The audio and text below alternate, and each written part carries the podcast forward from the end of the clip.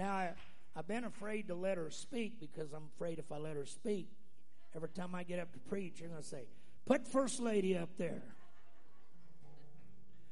Hallelujah. No, uh, I thank God for this wonderful lady. We have been married now for 31 years, going on 32 years, in just a few more weeks. But we have been in love for over 40 years. Or not 40, I wish it was 40, almost 30, 39, 37, 38. Let's see, I was 15 and I'm 57 now, 42 years. I have been in love with this wonderful lady. She walked in a youth camp at Wheat State Campground, Augusta, Kansas, in 1981, I believe it was. And my heart was smitten with that little 14 year old lady, and it has been smitten ever since. Somebody said, I don't believe in love at first sight. Well, I feel sorry for you. Praise God.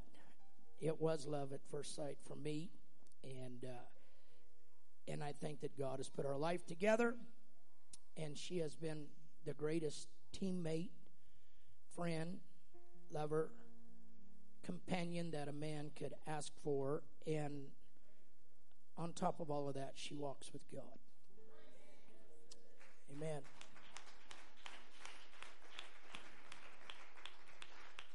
She has been bending my ear for days now about what God has put on her heart to speak about. And so we want you to come tonight, First Lady, and let me help you up these stairs. Praise God. Many are going to get with her as the Lord uses her to speak to us tonight? You can be seated. I'm not an evangelist. I'm not going to preach. So. I'm here tonight because Sister Melody gave me a podcast to listen to. If you don't listen to Kingdom Speaks, I suggest you find it and highly recommend you listen to their podcast. And I got convicted. The podcast was on teaching. So that's what we're going to do tonight. We're just going to dive into the Word of God and learn.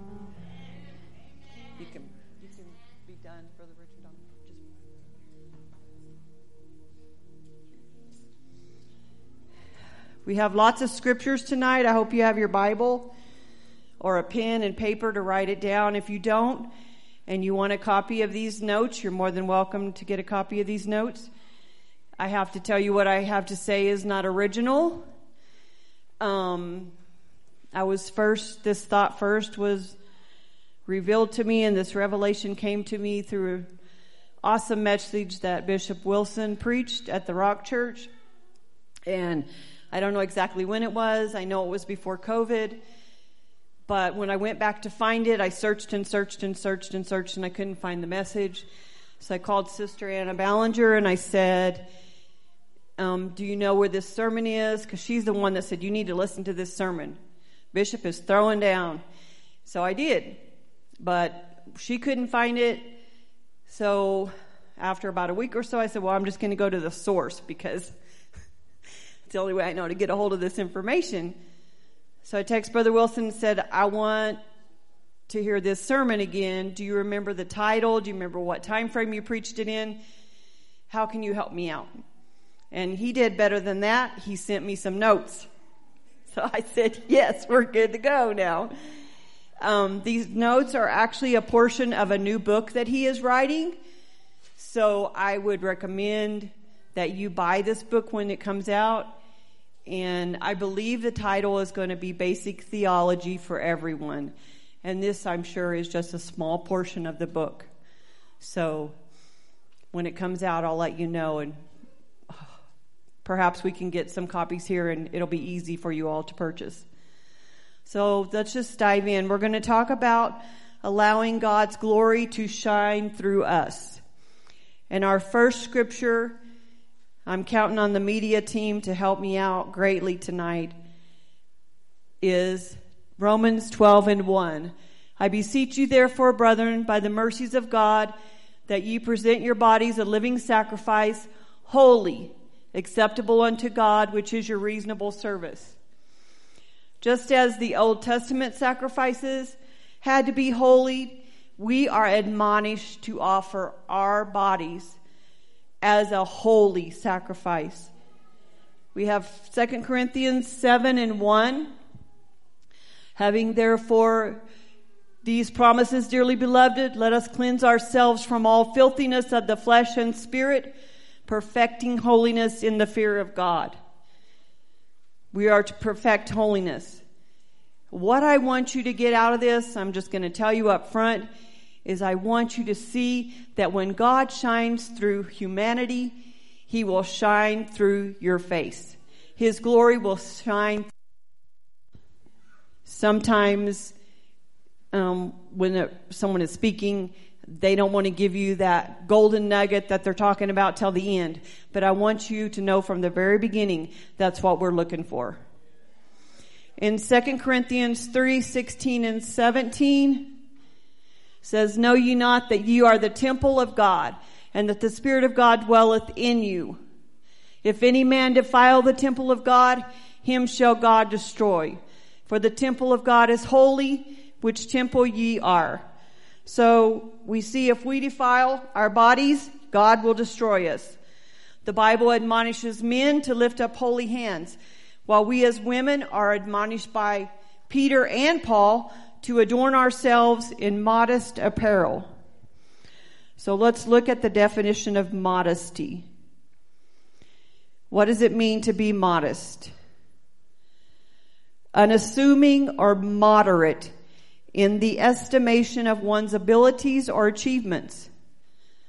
To be modest is of an amount, rate, or level relatively moderate, limited, or small. To be modest is dressing or behaving so as to avoid impropriety or indecency, especially to avoid attracting sexual attention and it means not revealing or emphasizing the figure. Let's, um, they're going to put 1 Timothy 2, 9 and 10 up in the King James Version, but I'm going to read it in the Amplified. 1 Timothy 2, 9 and 10. Also, I desire that women should adorn themselves modestly and appropriately and sensibly in seemingly apparel, not with elaborate hair arrangement or gold or pearls or expensive clothing, but by doing good deeds, deeds in themselves good and for the good and advantage of those contacted by them, as befits women who profess reverential fear for and devotion to God. And then we have 1 Peter 3, 3 through 5 which says, Let not yours be the merely external, external adorning with elaborate interweaving and knotting of the hair, the wearing of jewelry or changes of clothes, but let it be the inward adorning and beauty of the hidden person of the heart, which with the incorruptible and unfading charm of a gentle and peaceable spirit, which is not anxious or wrought up, but very precious in the sight of God. So we are to abstain from producing artificial beauty by wearing these things. Our beauty comes from the inner beauty of being filled with the Holy Ghost. If you're not filled with the Holy Ghost, if you don't know the plan of salvation, Turn in your Bibles to Acts 2.38 and obey that. Repent, be baptized in the name of Jesus, and allow the Lord to infill you with His Spirit.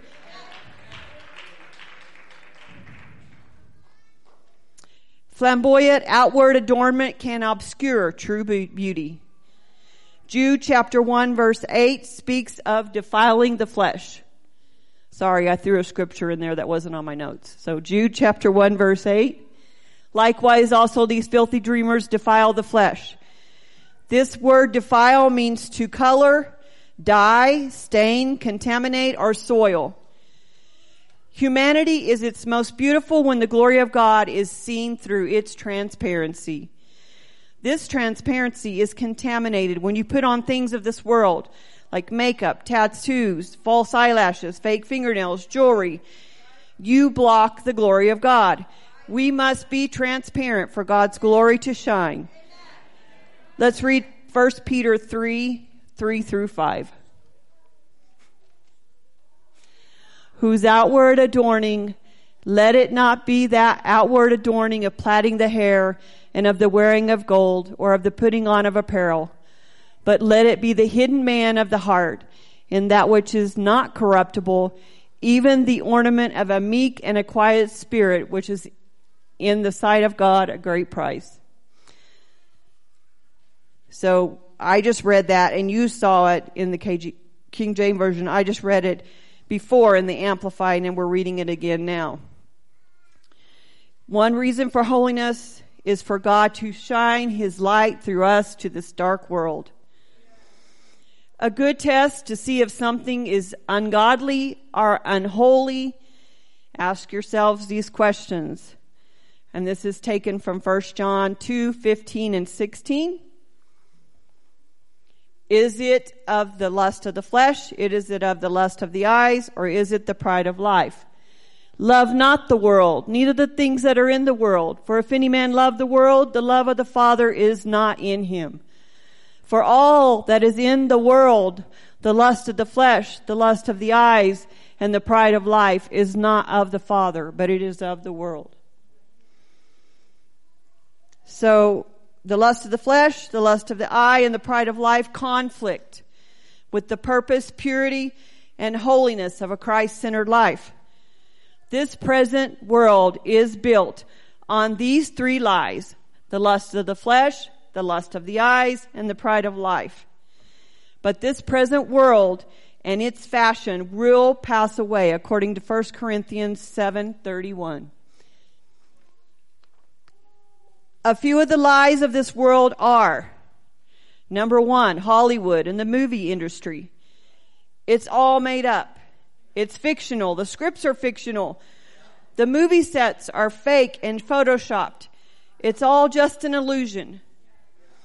Number two, sports stars living extreme lifestyles due to being idolized. Their lifestyle and lives are not the real world. Lie number three, the makeup industry uses lies to market their products. We are made to believe that we need their magic merchandise to truly be gorgeous. Makeup marketers tell us that we need to obscure, hide, cover up blemishes and faults to be pretty. This multi-billion dollar industry is built upon creating discontent with one's appearance, size, or shape. But we know makeup is counterfeit. It's fake. It's made up. It obscures. It's not transparent. This lie began in the Garden of Eden when the serpent seduced Eve into believing the world, that his world was better than God's world. But we know that there's nothing better than what God creates. Let's look at John 1 and 3. All things were made by him, and without him was not anything made that was made. So if God didn't make it, it's an illusion. It's a lie. So if we want God's glory to shine through us, we must not create an illusion. We must be transparent. What does it mean to be transparent? Well, let's go back to the dictionary and see what it says. Transparent is of a material or article allowing light to pass through so that the objects behind can be distinctly seen. It is by us being transparent that the world can see Christ. Anything artificial, fake, or dishonest clouds the ability of God shining through us to this wicked, evil, dark world. 1 Peter 2, 9 through 12. But ye are a royal, but you are a chosen generation, a royal priesthood, an holy nation, a peculiar people, that you should show forth the praises of him who hath called you out of darkness into his marvelous light, which in time past were not a people, but now are the people of God, which had not obtained mercy, but now have obtained mercy. Dearly beloved, I beseech you as strangers and pilgrims, abstain from fresh, fleshly lust, which war against the soul. Having your conversation honest among the Gentiles, that whereas they speak against you as evildoers, they may by your good works, which they behold, glorify God in the day of visitation. The New Testament uses two Old Testament women to show the difference between holy and unholy. Sarah and Jezebel. Both were inf- influential, powerful, and attractive. Jezebel was a seducer and is mentioned in Revelations 2 and 20. Sarah was even more beautiful and is mentioned in 1 Peter 3, 5, and 6. What is the difference between these two women? The difference is artificial versus authentic. Jezebel with her artificial relationships and Sarah with her authentic beauty emanating from deep within her submitted soul. Sarah had intrinsic beauty that didn't wipe off. In Jeremiah 4 and 30, we see how useless or vain the adorning of ourselves with the facade of this world can be. So, how do we adorn ourselves? Let's look at Ephesians 4:24. And that you put on the new man, which after God is created in righteousness and true holiness. So adorn yourself with the new man. Colossians 3 10, 12, and 14. And have put on the new man, which is renewed in knowledge after the image of him that created him. Put on, therefore, as the elect of God, holy and beloved, bowels of mercies, kindness, humbleness of mind, meekness, long suffering. And above all these things, put on charity, which is the bond of perf- perfectness. Let's look at 1 Timothy 2 9 and 10. In like manner also, that women adorn themselves in modest apparel, with shamefacedness and sobriety, not with broided hair or gold or pearls or costly array. What could be greater than adorning ourselves with the new man, with mercy, with kindness, with humbleness, with meekness, with long suffering and charity. What could be greater than adorning ourselves with God's way, with His glory? How do we adorn ourselves with God's glory? We must allow Him to shine through us, just as He shone through Moses in the Old Testament. Exodus 34, 29 through 33. And it came to pass when Moses came down from the Mount Sinai with two tables of testimony in Moses' hand, when he came down from the mount, that Moses wist not that his skin of his face shone while he talked with him.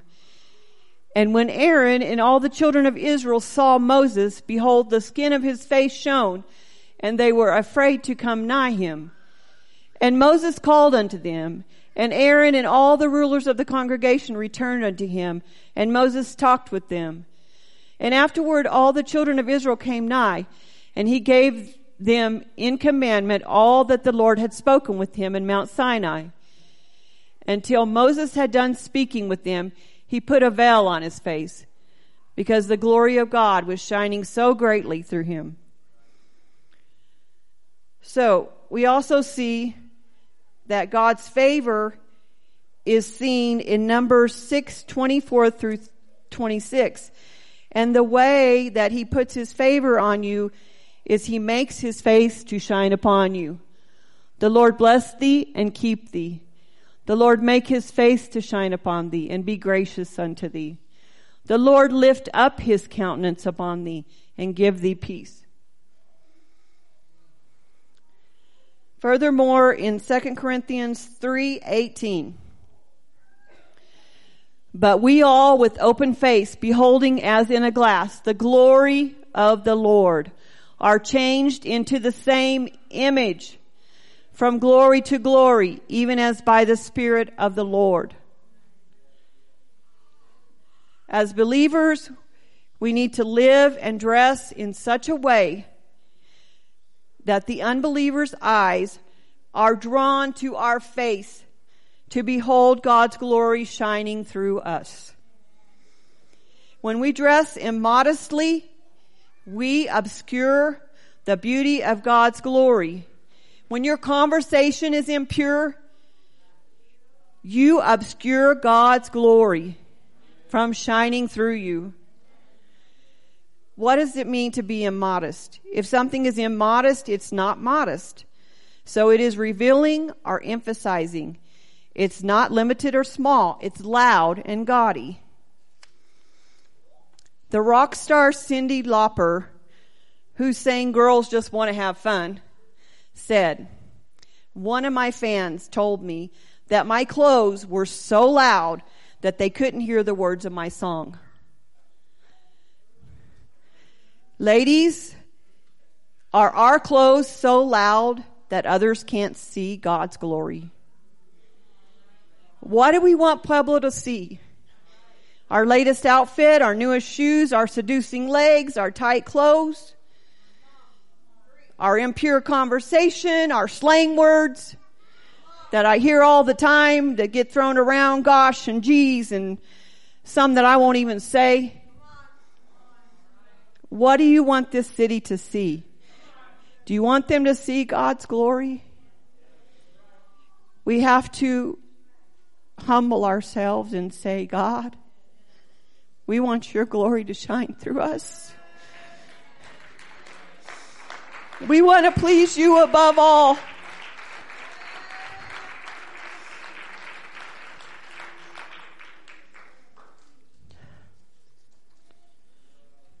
So if something is not, if something is immodest, it's not modest. If something is not limited or small, it can tend to be loud and gaudy. Some of those things are overly decorative hosiery. I'm not against decorative hosiery, but why are you wearing it? And some of it is too much provocative shoes, flashy hair pieces, crazy socks. I'm not talking about happy socks. I'm talking about lace footlets that draw attention to your feet instead of your face. Slits above the knee. So let me give you just three basic, simple guidelines to tell if something is modest. If you have trouble getting into it or out of it, it's more than likely immodest.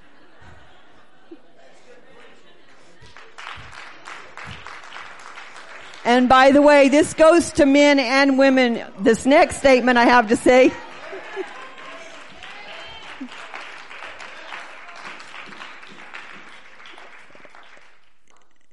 the tighter your clothes are, the fatter you look.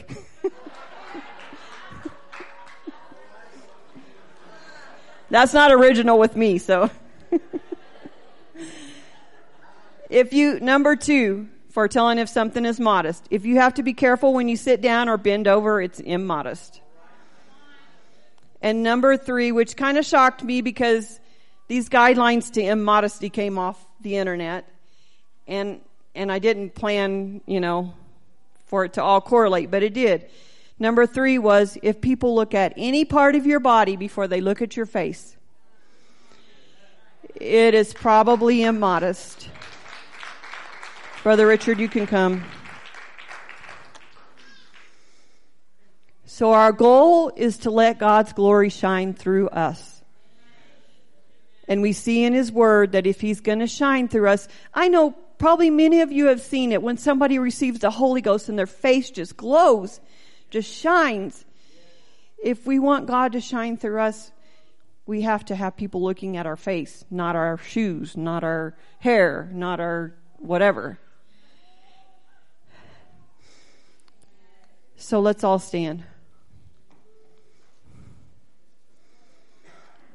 You know, we could go down the clothesline list and say, do this, don't do this, do this, don't do this, but it's got to be in your heart.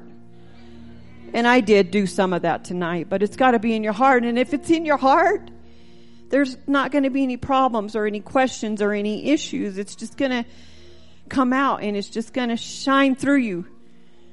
In all the years that I've been in Christian Growth Center, I don't think I have had to go to Sister Carla Montez one time and say, um, I don't think you need to wear that, or pin up your slit, or your sleeves are too short, or anything. I don't think I've ever had to say anything to Sister Carla ever.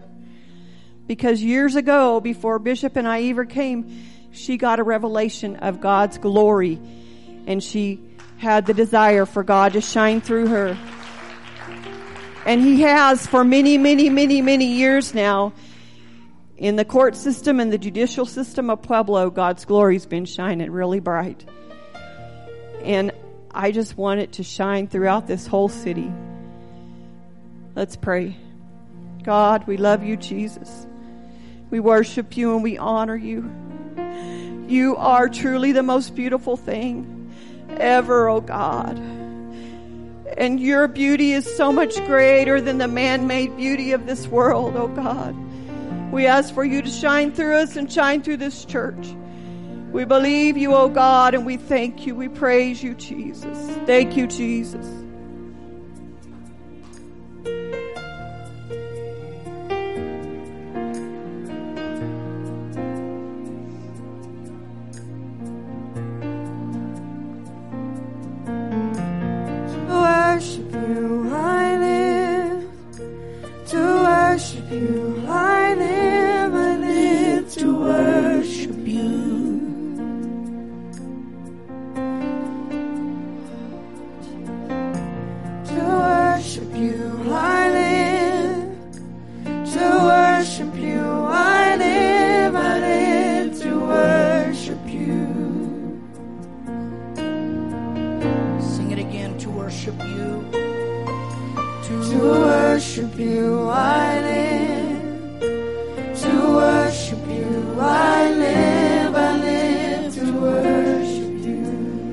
can't say anything else, just say, oh, oh.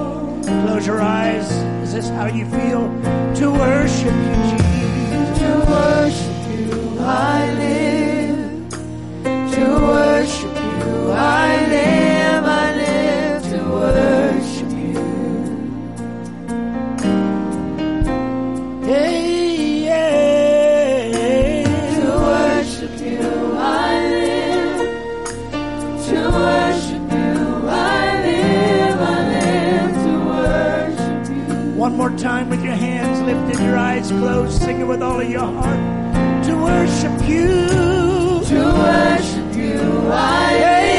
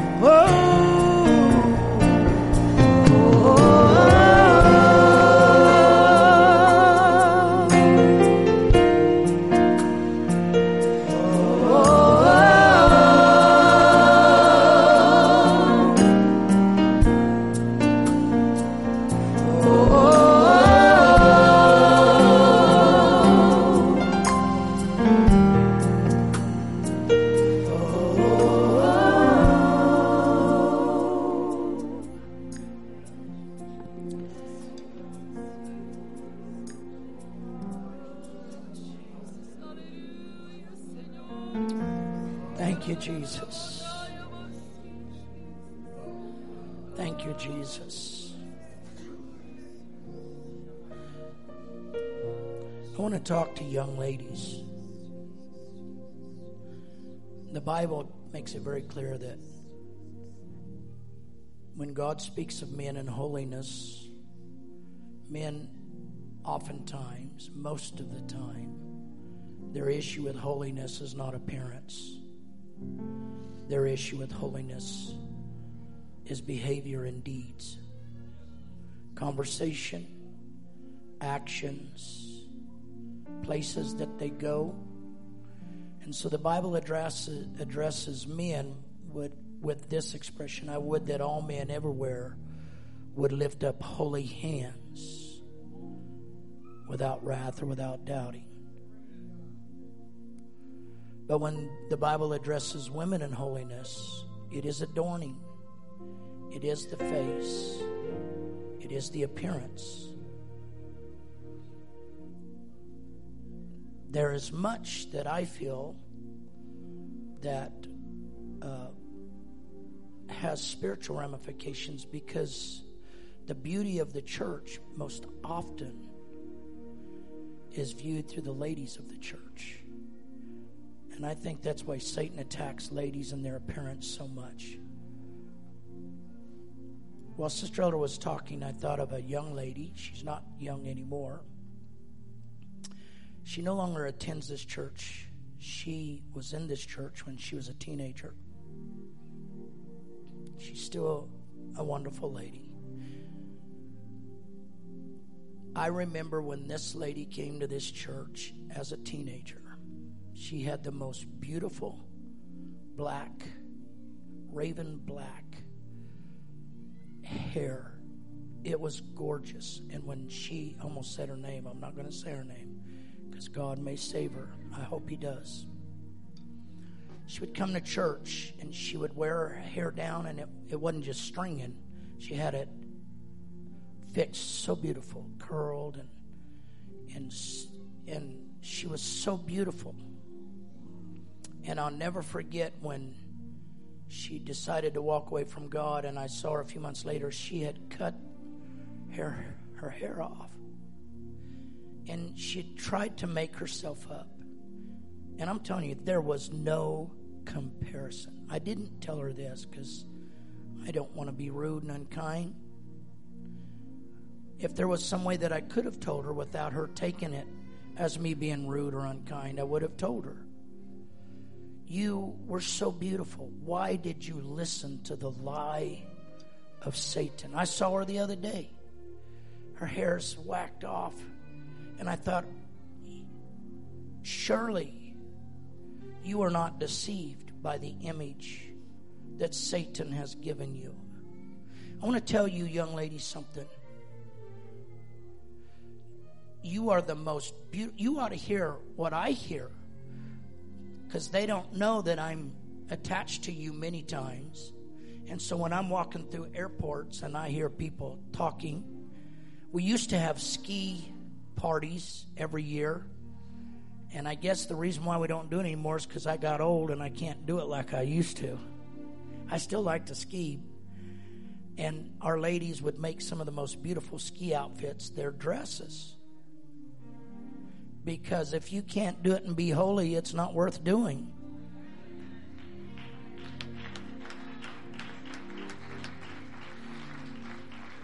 They make them out of, what do they call that material? Uh, Gore Tex. You ought to see some of the Gore Tex outfits that our ladies have made in this church. And I would listen to people while they were skiing down the hill in these beautiful outfits, and they'd say, Is that the latest style? Wow, where did they get that? That is absolutely gorgeous. Why? Because there is an attractiveness that ladies want to be a lady and a man wants to be a man. And we're all created in the image of God. Let's quit listening to the lying deception of Hollywood and the makeup industry. How many of you know that the base of makeup is potash and the majority of potash comes from the Dead Sea? What's at the bottom of the Dead Sea? Sodom and Gomorrah. Why would you allow the influence of Sodom and Gomorrah to still be in your life? Get rid of it. Get it out of your life. You don't, you don't need it, sis. You're too beautiful for all of that. I think we ought to give God another high praise for that word that God has spoken to us through First Lady tonight. Can we give him a high praise? Thank you, Jesus. Thank you, Jesus.